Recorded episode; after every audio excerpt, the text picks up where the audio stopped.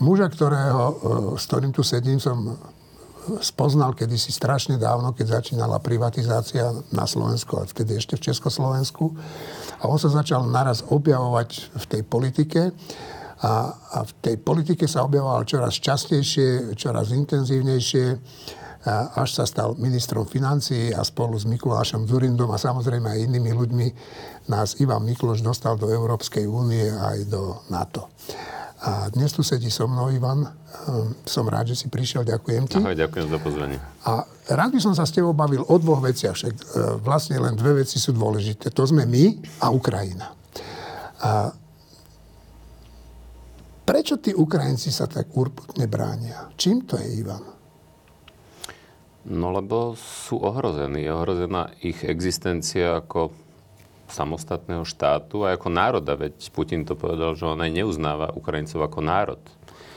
A to, čo robí dnes, alebo včera to eh, americký prezident Biden nazval genocídou a myslím, že netreba veľa zdôvodňovať, prečo to genocída je. Čiže bojujú existenčný, existenčný boj.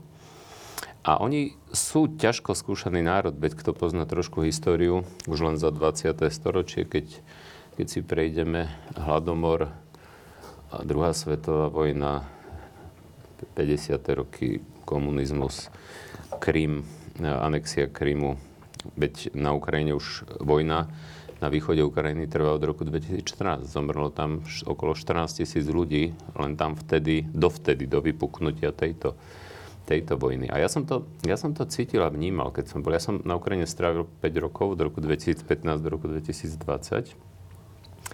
A ja som cítil, ako to Ukrajinu zomklo. Ono, paradoxne, myslím, že Saša Duleba to povedal, že Putin spravil anexiou Krymu a agresiou na Donbase ešte vtedy v roku 2014 zásadnú strategickú chybu, najväčšiu možno svojho života. Získal síce Krym, ale stratil Ukrajinu. On Putin týmto agresiou vytvoril jednotný ukrajinský politický národ, a zomkol ich. A zomkol ich práve v tej snahe patriť na západ, patriť medzi demokratické vyspelé krajiny, vstúpiť do Európskej únie a do a do. A ja mám takú príhodu, kedy ja som si vlastne uvedomil aj až, až, až potom, už vtedy, keď som videl tú príhodu, že ako, sa, ako sú iní tí Ukrajinci v tom, že tá historická skúsenosť ich zrejme, zrejme naučila, že napriek tomu ťažkému stavu, lebo ten stav na Ukrajine bol ťažký. Začali síce reformy potom v roku 2014, ale strašne neskoro. Korupcia, sociálne rozdiely, chudoba. Ale som zažil niečo, bolo to niekedy okolo roku 2018, 17, 18, išiel som, bol piatok večer. Išiel som z reštaurácie, ja som býval v centre Kieva. Možno bolo 11 hodín, možno pol 12. Išiel som cez Majdan, cez, cez eh, Majdan, cez námestie nezávislosti, Majdan nezaležnosti, lebo ja som býval tam veľmi blízko. A stála taká skupina, tam to žilo inak vždy, tam hudobníci a tak, ale tam stála skupina mladých ľudí, možno 40, možno 50, medzi nimi aj v uniformách, mladí vojaci, hrali na gitare a recitovali básničky. A ja som sa pristavil a bol piatok, o pol, o, pol, skoro polnoc piatok a oni hrali a pesničky a recitovali vlastenecké básne a vlastenecké Vážne? pesničky. To bolo tak silný zážitok. Vieš čo, by čakal nejakú žúrku. Nejakých e, natrnčených mladých ľudí. Oni tak mali, boli veselí, mali vypýtať, ale to boli vlastenecké pesničky. To boli, a recitoval ten vojak dokonca, recitoval zrejme svoje básničky, potom tlieskali a po každej pesničke Slava Ukrajine, herojom Slava. Čiže tam to bolo cítiť, že tam to proste je. No, e, ja keď som sa ráno toho 24. dozvedel, mimochodom z českej televízie, že vojna vypukla, Ty si si čo v tom momente povedal, keď si sa to dozvedel? Zhrozil som sa. Ja som, z okolností, ja som dva dní predtým napísal článok. Ja takto, ja som, však o tom sa stále diskutovalo, staň, čo bude vojna, nebude vojna. Hey, hey. Za, uh, Spojené štáty tvrdili, že bude. Všetci predpokladali, že to zámerne hovorí, aby ho odradili, aby keď to pomenujú, že to neurobí. Ja som osobne predpokladal, že bude stupňovať napätie, ale bez takejto agresie, že bude stupňovať napätie cez hybridnú vojnu, ktorá by vlastne rozvracala Ukrajinu a, a destabilizovala Ukrajinu, ale bez toho, aby mu privodila sankcie zo strany Západu. Čiže to sa mi zdalo najlogickejšie, lebo, bolo, lebo mne bolo jasné už toho, a ja, ja nemám také informácie, ako mal mať on, ale zrejme nemal, alebo ich ignoroval, že, že ukrajinská armáda v roku 2022 je ale že úplne iná armáda, ako bola v roku 2014, keď dobil Krym obsadil, anektoval Krym bez jediného výstrelu. Ja som to, na to sa díval čiže, úplne. Čiže mne bolo jasné, že tá armáda, že tam, tam e, modernizácia. Oni predtým dávali 1% HDP na obranu, aj to sa rozkradlo. E, od toho roku 2014 dávali 5% HDP, mali pomoc zo strany západu. Čiže bol som samozrejme prekvapený a zhrozený, ale len dodám, že po, lebo vieš, ak to bolo v pondelok, vy, ohlas, uznali nezávislosť, Ruská duma uznala nezávislosť, pondelok alebo útorok. A v stredu som napísal článok, že niečo sa určite tých stane. Tých dvoch bázi republik, myslíš? Áno, tých dvoch republik. A ja som ešte pred uh, začiatkom vojny, ale už po uznaní nezávislosti som napísal, že Putin niečo určite urobí, pretože jeho pozícia po uznaní bola horšia, ako bola pred uznaním. Prečo? Lebo poprvé zjednotil Ukrajincov ešte viac, po druhé privodil sankcie, lebo jedno kolo sankcií, druhé prišlo už po uznaní a nedosial nič a ešte znemožnil, aby vytváral tlak cez tie mínske dohody, čo predtým vytváral. Čiže mne bolo jasné, že niečo urobí, ale ja som si myslel, že ak dôjde k nejakej anek- vojenskej akcii, tak dôjde tam, na tom území Donecka a Luhanska, možno na juhu. Ale že bude takáto zo severu, z východu, z juhu, to, to, to som fakt nepredpokladal. No, však e, to nepredpokladal e, dokopy nikto, možno okrem dobre informovaných Ukrajincov a dobre informovaných Američanov, Angličanov, ktorí to asi dnes vieme, že to vedeli. Áno, vedeli. No a predpokladal si, že takto zareaguje Európska únia a svet, ako zareagovali na tú anexiu? No, vieš, keďže som toto nepredpokladal, tak som sa nepúšťal ďalej do nejakých No ale už úvah, potom, keď sa to... Potom, potom som to považoval za samozrejme. Potom som to považoval už za samozrejme. A vieš, ono je to tak, že tie, tie, tie sankcie sú bezprecedentné. Rusko je dnes bezkonkurenčne najviac sankciovaná krajina, krajina na svete, ale stále sú nedostatočné. Stále čo, čo by sa malo urobiť ešte? No, dve veci by sa mali urobiť a ja nehovorím, že sa dajú urobiť hneď z večera na ráno, ale odstaviť Rusko od vývozu, a teda prestať dovážať najmä do Európy, ale čo najskôr. Pripraviť to uhlie, ropu a plyn a e, vylúčiť zo SWIFTu všetky ruské banky. Na tom treba pracovať čo najrychlejšie. Hlavne sa to musí urobiť jednotne za celú Európu. Pretože keby sme to mali robiť jednotlivo, tak my to urobíme, ja neviem o koľko rokov. My sme veľmi závislí. Ale niektoré krajiny sú vôbec. Polsko, Litva už ohlásila, Polsko sa odstriháva teraz e, na jeseň alebo, alebo do konca roka a tak ďalej. E, Španielsko, Portugalsko nie je závislé. Čiže treba to robiť spoločne spoločne aj zabezpečiť alternatívne zdroje dovozy, ale aj solidárne vyrovnávanie tých nákladov tej, tej, tej transformácie, hej, toho zastavenia. Lebo kým bude mať e, Putin peniaze, vieš, sa situácia je taká, že Putin má viac dnes dolárov a eur, ako mal v Lani, lebo cena stúpla aj kvôli vojne. A on v Lani zarobil, len aby sme si to vedeli porovnať. V Lani Rusko zarobilo na týchto uhlovodíkových palivách 240 miliard dolárov za vanejšok. V tomto roku, ak bude pokračovať v tom objeme a v tých cenách, ako to bolo doteraz, zarobí 320 miliard. Tam preto to takmer, posiela. takmer 1 miliarda dolárov.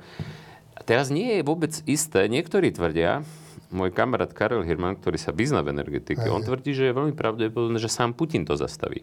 Lebo tam treba vidieť, ja neviem, ja tomu veľmi, mne sa tomu nechce veľmi veriť, len treba vidieť, že Teraz je e, Európa zraniteľná, lebo my máme prázdne alebo poloprázdne zásobníky. Sme síce, chvála Bohu, sme po zime, ale máme poloprázdne zásobníky.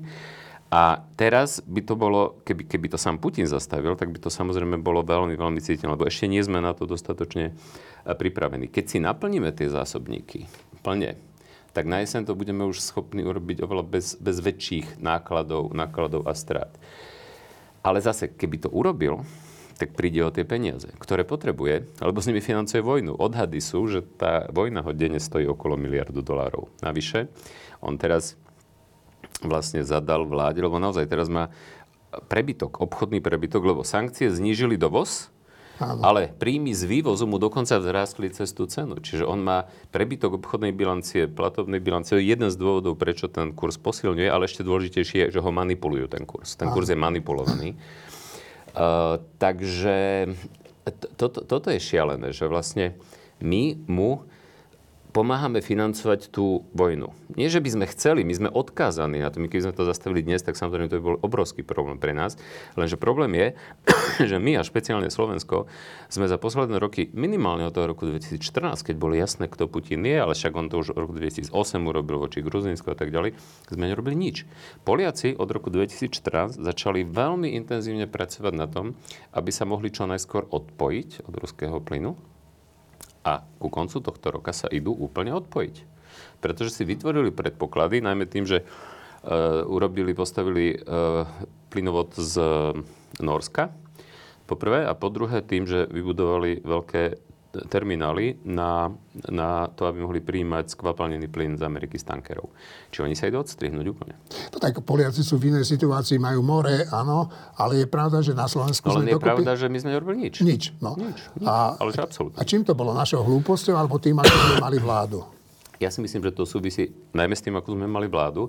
Ale nie len. On to súvisí aj s tým, že tá afinita proruská je proste u nás najsilnejšia. Veď to tie prieskumy Globseku jasne ukazujú. Kým v, Polsku, kým v Polsku naopak je vzťah voči Rusku veľmi, veľmi triezvy až podozrievavý. A teda, tak to sa teda, im ani nečudujem, ne? No, Potom, no, čo a, Rusi no a dá sa to práve vysvetliť tou historickou skúsenosťou. Aj keď my tiež nemáme dobrú, veď, veď v 68.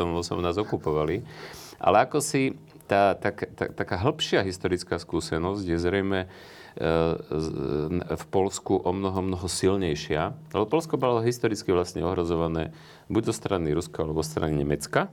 A historicky malo spojencov buď vo, Franc- vo Francúzsku a v Británii. Hej? Čiže tam tá opatrnosť, podozrievavosť a prezieravosť voči Rusku a Nemecku je historicky v génoch Poliakov, tak by som povedal. Kým u nás sme boli historicky ohrozovaní Maďarmi, a niektorí si myslia, že aj Čechmi, čo síce je nezmysel, ale veľa Slovákov si to myslelo, Prvá republika a tak ďalej. Čiže spojencov sme ako keby videli viac v Nemecku, však Prvá republika, a v Rusku, Veľké Dubisko a tak ďalej. Čiže zrejme je to dané aj tým, určite je to dané aj my rozdielne, určite je to dané aj tým, ako sme boli nevšímaví, najmä všetky vlády doteraz, ale najmä tie, čo tu vládli za posledných ja neviem, koľko rokov, k ruským hybridným vojnám, k, k tom k ruským, no to sa tu nedialo vôbec agentom. Nič, nič. Presne tak, k ruským agentom, ktorí tu pôsobili, ktorí tu mali Eldorado a ktorí cez rôzne konšpiračné weby, ale aj tlačoviny a kde čo proste zjavne tú verejnú mienku ovplyvňovali, ovplyvňovali, zamorovali ten priestor a vidíme, vidíme dnes výsledky. No, e, ja keď sa dívam na tú situáciu na Slovensku, tak si hovorím, že v tom nešťastí, ktoré e, Slovensko postihlo, a pod tým nešťastím mám na mysli e, predposledného premiéra, e, COVID a túto vojnu, že v tom nešťastí vlastne aj máme trošku šťastie, že tu nevládne Fico, lebo ja si myslím, že Orbán by sa potom mal čo učiť od neho, ako vliez Rusom e, tam, kde treba. Nie som si až taký istý. Nie som si až taký istý, pretože Fico je oportunista. Fico je schopný čokoľvek povedať, čokoľvek obhajovať, čo má pocit, že mu pomôže. Čiže pozor, Fico, samozrejme, že Orbán je génius, a to nehovorím obdivne, hej. Orbán je makiavelistický génius, ktorý proste narába s tou mocou tak, ako narába a Orbán doslova dýcha, dýcha. On potrebuje moc, politickú moc ako normálni ľudia vzduch. Fico ale je, a, a on robí často aj veci, ktoré sú také, že tam, tam je konzistentný napríklad ten postoj e, Orbána voči Putinovi, ten priaznivý, obdivný, partnerský. Však on kedy povedal? Pred 5 rokmi už, alebo 6, že, že liberálna demokracia je zlá, že on buduje neliberálnu demokraciu a on pomenoval už vtedy, že pre neho vzor mimochodom, a to je krásny príklad, e, Čiže Orbán, ja sa nepamätám presne v ktorom roku, ale myslím, že v roku 2017 alebo 2018, povedal, že liberálna demokracia je zlá, on buduje v Maďarsku neliberálnu demokraciu a on menoval, že vzorové krajiny sú Rusko, Turecko, Čína. On ich menoval. V tom istom čase Fico tvrdil, že chce ísť do jadra EÚ. Hej, hej. Na tom krásne vidí, že u Fica to nie je nejaký konzistentný postoj. U Fica je to proste totálny oportunizmus, kde cíti, že by mohol mať nejaký politický zisk. A mimochodom aj preto je politicky menej úspešný, ako je Orbán, lebo Orbán je v istom zmysle konzistentný ale Fico je oportunista. Fico je totálny oportunista. Ja si dokonca myslím, že on nemá žiaden názor. On jednoducho sa dostal do pozície, keď bojuje o vlastnú bezpečnosť a o vlastnú slobodu.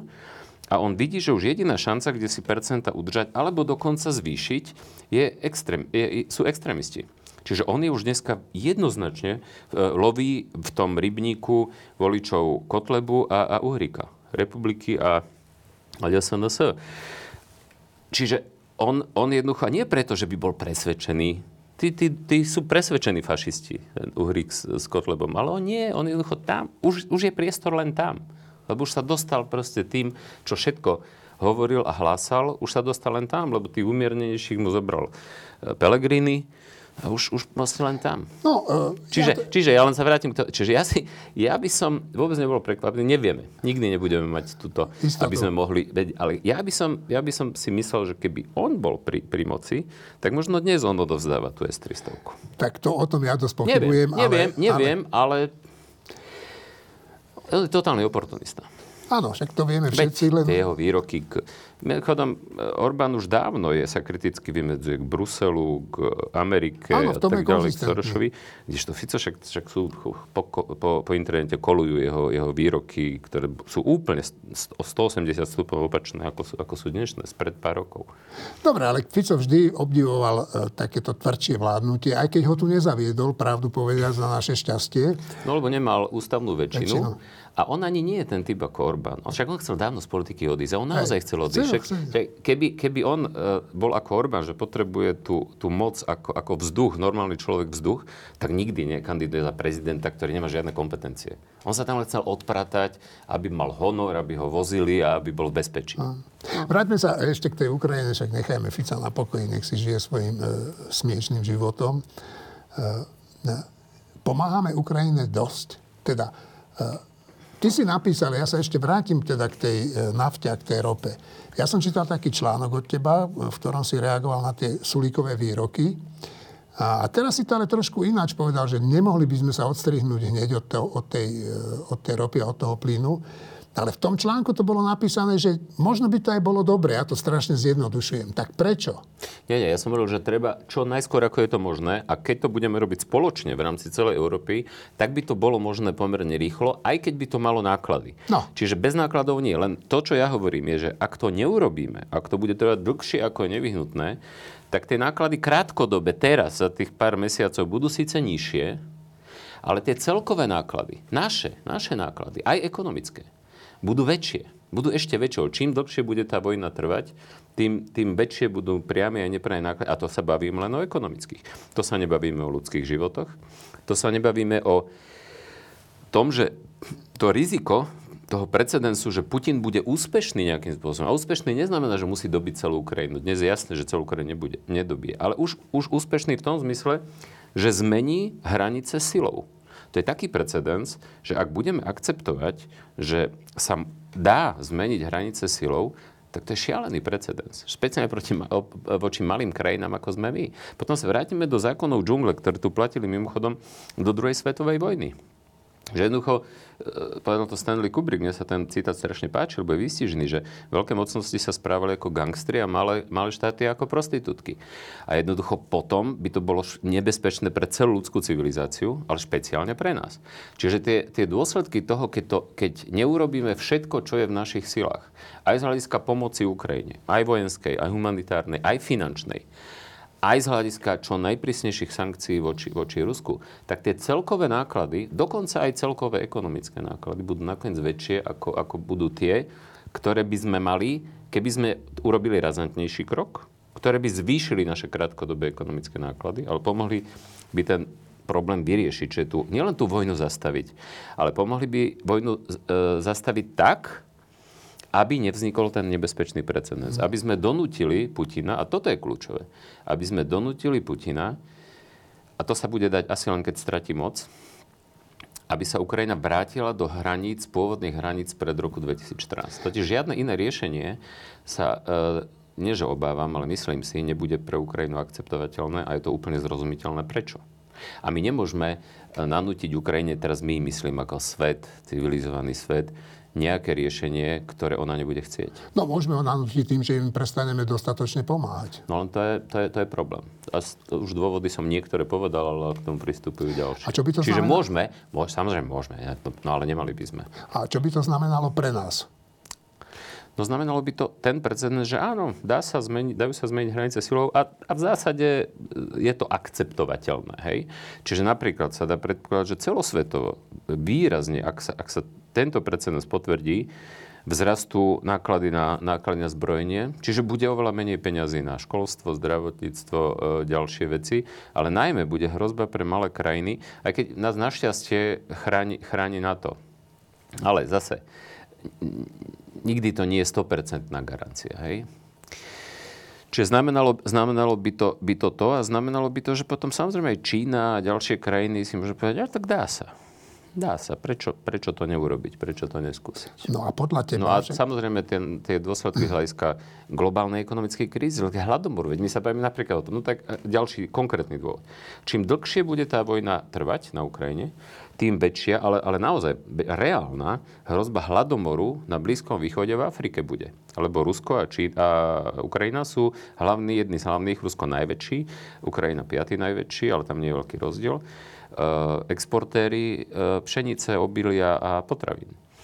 Ak vznikne hladomor, eh, a to sa bavíme o krajinách ako je Egypt alebo, alebo Nigeria. Nigeria má 300 miliónov obyvateľov, mm. Egypt má vyše 100. To sa bavíme potom o možnej reálnej hrozbe utečeneckej krízy aj do Európy takých rozmerov, že tie, tie náklady a dôsledky, aj humanitárne, ale aj ekonomické, aj finančné, by boli Aj politické. Obrovské. No aj samozrejme, aj politické.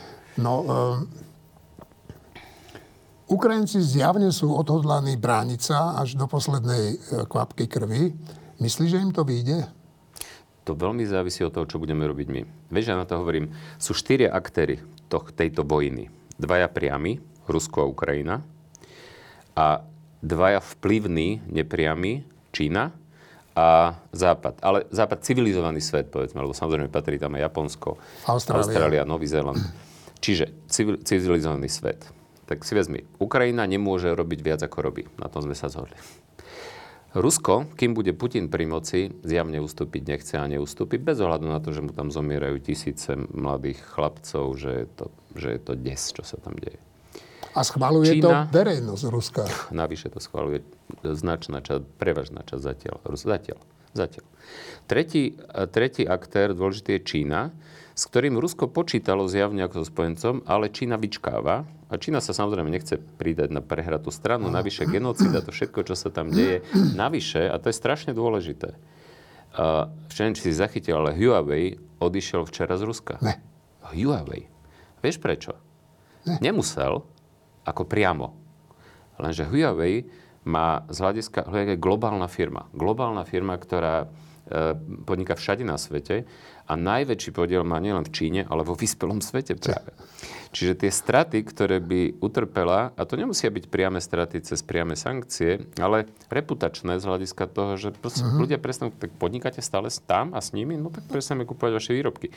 Čiže tá Čína nepomôže Ukrajine, ale ani nepomôže Rusku. Ani nepomôže Rusku a dokonca aj, aj tie sankcie, síce ni, priamo podporovať nebude, ale pôsobia aj nečenské subjekty. No ale, ale s Čínou sa nedá rátať, že urobí veľa viac.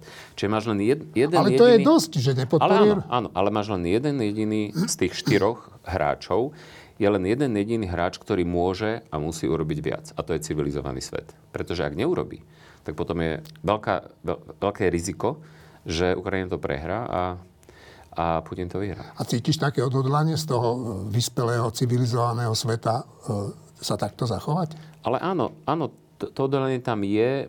Samozrejme, problém je, existuje v zásade aj jednota, ale však vidíme, že nie je úplná. Hej? Vidíme, že Maďarsko, vidíme, že Nemecko dokonca Rakúsko. a tak ďalej. Rakúsko. Ale zároveň treba vidieť, že ten tlak narastá. Toto je prvá veľká vojna, prvá vojna v Európe, ktorá sa deje v informačnom veku, čiže my v pr- priamom prenose všetky tie, tie, tie hrôzy vlastne vidíme, čiže tam, tam najväčší, naj, najúčinnejší je ten efekt vlastne toho tlaku verejnej mienky na to, aby tie vlády s tým niečo robili. Aby sme sa nepozerali ďalej na, na tie, na tie, na tie strašné veci, ktoré sa, ktoré sa tam dejú. Čiže áno, áno. Otázka je len, že či by sa to nedalo predsa len robiť aj, robiť aj rýchlejšie a efektívnejšie. Napríklad, konkrétny príklad. Začali už mnohé, lebo uh, tam veľký efekt má nielen tie sankcie priame, ale aj dobrovoľný odchod, alebo dobrovoľný. Niekedy dobrovoľný, niekedy vynútený odchod tých západných firiem z Ruska. A napríklad prestali mnohí, mnohé firmy dobrovoľne e, odoberať e, ropu z, z Ruska. Čiže oni majú prebytok ropy teraz a oni ju s veľkými zľavami predávajú Indii. Ale keď, keď by svet jednotne zatlačil na Indiu, tak ani tá si nebude Však môcť bol tam, dovolať. ale Američania na nich tlačili. Ale jednotne. Ale, jedno, ale, ale, ale no, silnejšie. Silnejšie, keď sa zatlačí, tak im bude, evident, bude evidentné, že nebudú môcť. A Rusi môžu mať totiž vážny problém, a to je málo známa vec, to vedia energetici, že keď oni môžu najskôr naplňať tie svoje zásobníky, aj plynu, aj ropy, ale ako náhle to už nebudú mať kde dávať, tak majú vážny problém, fyzický problém. Ako to, to totiž zastaviť? zničí, to sa nedá zastaviť. No, no. To zničí tie, tie zásoby, zničí to tie zariadenia, zničí to tie vrty a tak ďalej. Plyn môžu teoreticky môžu vypušťať, hej? ale ropu nemôžu. Čiže samozrejme, vypušťanie plynu znamená, že ho môžu nechať horieť, ale to samozrejme ekologické in, iné dôsledky. Ale plyn proste odíde, ale, ale ropu, ropu nemôžu. A ak, ak nebudú ďalej ťažiť a nebudú to mať kde dávať, tak by to zničí tie, tie náleziska. Uh, Slovensko. Uh, to, ako sa Slovensko chová, mne sa zdá byť príkladné, aspoň, aspoň vo veľkej miere. No ale uh, to nemusí platiť vždy, to naozaj záleží od, od toho, kto tu vládne. Hej? A uh, vidíme, že tá slovenská spoločnosť, veľká časť spoločnosti dáva prednosť Ficovi, Pelegrinimu a, a fašistom. Hej? A voľby, hoci sú až viac ako skoro o dva roky, tak nie je to až tak ďaleko samozrejme. Ja mám na teba dve otázky. Prvá je, čo by mali e, slovenskí demokrati urobiť, aby, aby tu nedošlo k nejakej dramatickej zmene v tom, kto tu bude a ako tu bude vládnuť. No, e, viacero vecí. Mali by sa určite zjednotiť. Mali by zabraniť tomu, aby sa zopakovalo to, čo sa stalo na posledných voľbách, že prepadli reformné, nazvieme to systémové hlasy voličov KDH, voličov PS spolu, však to, to, je, to strašne veľa, strašne veľa hlasov, strašne veľa mandátov. Po druhé, lebo ono sa niekedy dobrý... Ešte jednu vetu k tomu, že ako sa Slovensko správa. Správa sa naozaj super. Ja, ja, ja som hrdý na to, na, že naša vláda sa takto správa. A to je najmä vďaka premiérovi, ministrovi obrany a ministrovi zahraničných vecí. Myslím, že táto trojica je celkom zjavne, evidentne proste skvelá v tých postojoch. Jednoznačne. A to súvisí s tým, s tou druhou časťou odpovede na tú tvoju otázku. My totiž nemáme, ani sa často hovorí, že my máme ako keby e, polarizovanú spoločnosť na dve skupiny. Tí nesystémoví, nazvime ich tak, a nazvime to systémoví, alebo tí prozápadní a pre otvorenú spoločnosť a liberálnu demokraciu. No, že nie celkom. Ja si myslím, že my máme tri skupiny.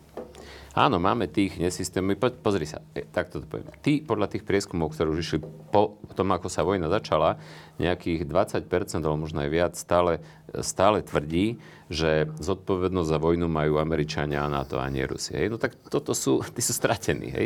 Ak po tom všetkom, čo sa deje, tak toto sú tí voliči Fica, Áno. Uhrika a, a, a Kotlebu, hej? o ktorých oni budú, budú bojovať.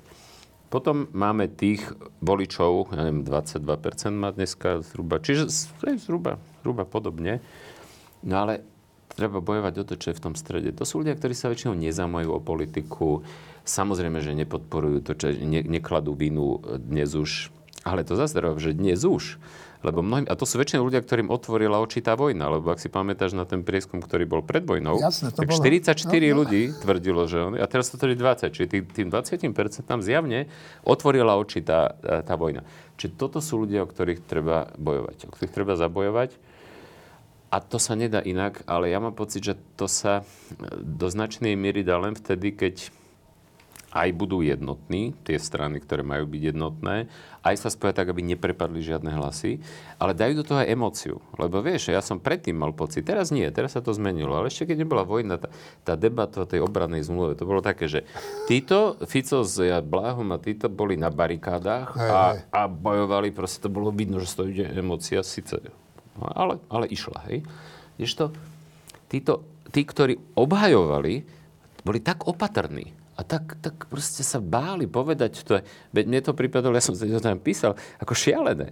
Ak my ideme obviňovať tých, alebo, alebo brojíme proti tomu, aby sa mohli prísť vojaci spojenecky, aby chránili nás, hm. našu slobodu, a my ich považujeme divne za agresorov a jedni to teda absurdne takto vykresľujú a tí druhí sa tak opatrne, nie, proste to treba pomenovať, treba bojovať. A treba na tie barikády výjsť, tak ako sú títo na barikádach, majú výjsť aj títo, aby z toho išla emócia, aby to bolo jasné, že to nie je tak, že a však možno nie. Potom si tí, tí, čo sú v strede, si potom povedia, no tak možno niečo na tom aj bude. Že teda to až tak nie je, keď tak. Lebo to sú, to sú väčšinou ľudia, ktorí sa o politiku proste skoro vôbec nezaujímajú. Ktorí, vieš, ľudia, a to, to je známe aj z tých psychologických výskumov všetkých, že, že a všade na svete, keď sa ľudia dívajú na, ako sa dvaja politici, dajme tomu, hádajú v televízii, tak len 10 až 15 zhruba v rôznych krajinách rôzne sa rozhoduje o tom, komu verí na základe faktov, ktoré počujú a na základe racionálneho vyhodnotenia relevantnosti tých faktov. Väčšina ľudí, 80 4 petiny, niekedy, sa to je na základe dojmu, aký to na základe emócie. Nie na základe, na základe obsahu. Čiže tie emócie sú nielen v politike, vždy pri rozhodovaní, sú emócie proste často dôležitejšie ako to racionálne uvažovanie myslenia. No, ale však o tebe bolo vždy známe, že si skôr taký racionálny typ, aj keď sa mi zdá, že v poslednej dobe trošku aj tým emóciám dávaš prechod. A, a hovoríš o... No nie, vieš, to, to, to neznamená, že netreba hra, hľadieť na, na racionálne nie, argumenty, nie, to len treba ich spojiť aj jasné, s. Jasné, ale ne, teraz si mi vyrazil myšlienku, ale ja na to prídem, nevadí. No, a, ale ty hovoríš o tých politikoch ako o nich, čo by mali robiť. No. Ale ja medzi tými politikmi sa pohybujem a e, aj medzi ľuďmi a dosť často počujem od ľudí takéto slova. Však ten Mikloš mal aj nejaké chyby, ale mal aj dobré veci a bolo by dobré, aby sa vrátil. Medzi tými politikmi počujem, že Ivan Mikloš už aj možno rozmýšľa o tom, že by sa vrátil. No a tak teraz by som rád počul od Ivana Mikloša, čo na to hovorí? Už som sa bal, že tá otázka nepríde, lebo, však... sa, sa, lebo to vždy, vždy Jasné, tak, že no už tak... sa bal, že nepríde. Nie, nič sa nezmenilo na tom, na tom mojom postoji, ktorý som určite aj tu už hovoril a ktorý hovorím všade, že ja som verejne, prítomný vo verejnom priestore, chcem ostať prítomný vo verejnom priestore, ale neplánujem sa vrátiť do politiky. Škoda. Ivan, ďakujem ti. Ja ďakujem pekne.